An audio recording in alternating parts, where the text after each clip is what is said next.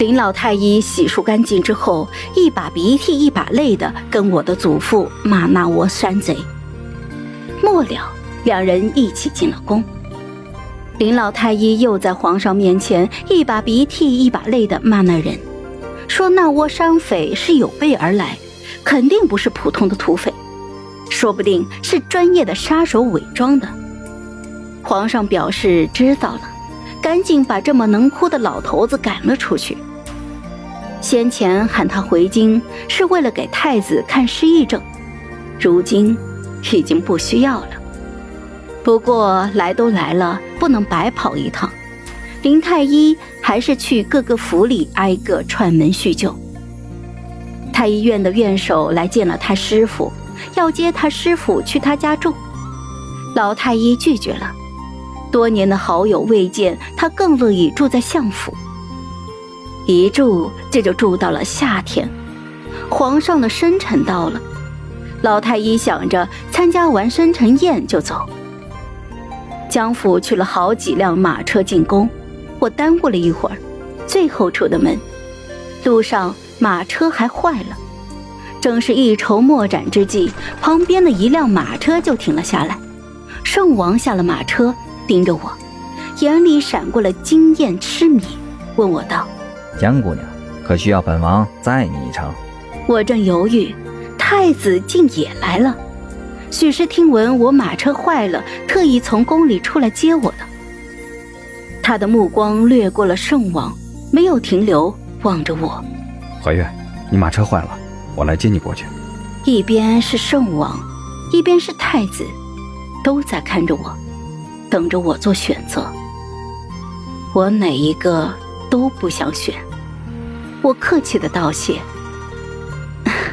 谢过太子殿下与王爷，不过小女自己可以进宫的。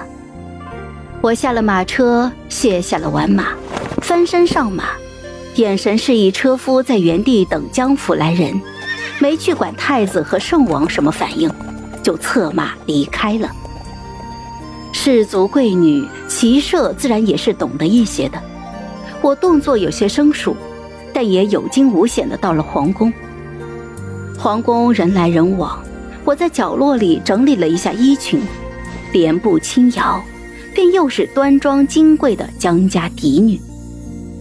宋霜问我磨磨唧唧的上了哪去了，我简单的解释了一下，便落座了。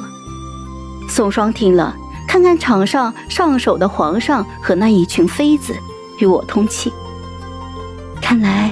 圣王最近起来了，都敢和太子争了。上手的贵妃满头珠翠，面色红润，看起来意气风发；倒是皇后有一些憔悴。太子失忆的这段期间，政事难免懈怠，加上没有了江家的支持，圣王一系确实张扬了不少。我不做评价，只说。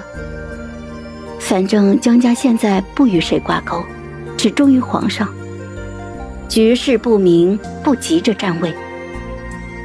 申城宴一直摆到了晚上，皇上露出了疲态，准备先离开的时候，圣王站了出来，说想在这喜庆的日子添点喜气，请求父皇赐婚。皇上来了兴趣，哪家的小姐？我忽然有一些不妙的预感，果然，圣王朝我看了过来，高声的说道：“江家长女蕙质兰心，贤良淑德，儿臣仰慕已久，望父皇成全。”好了，本集故事就到这儿，我们下集见，记得订阅和点赞哦。如果你有喜欢的故事，也欢迎在留言区告诉我们。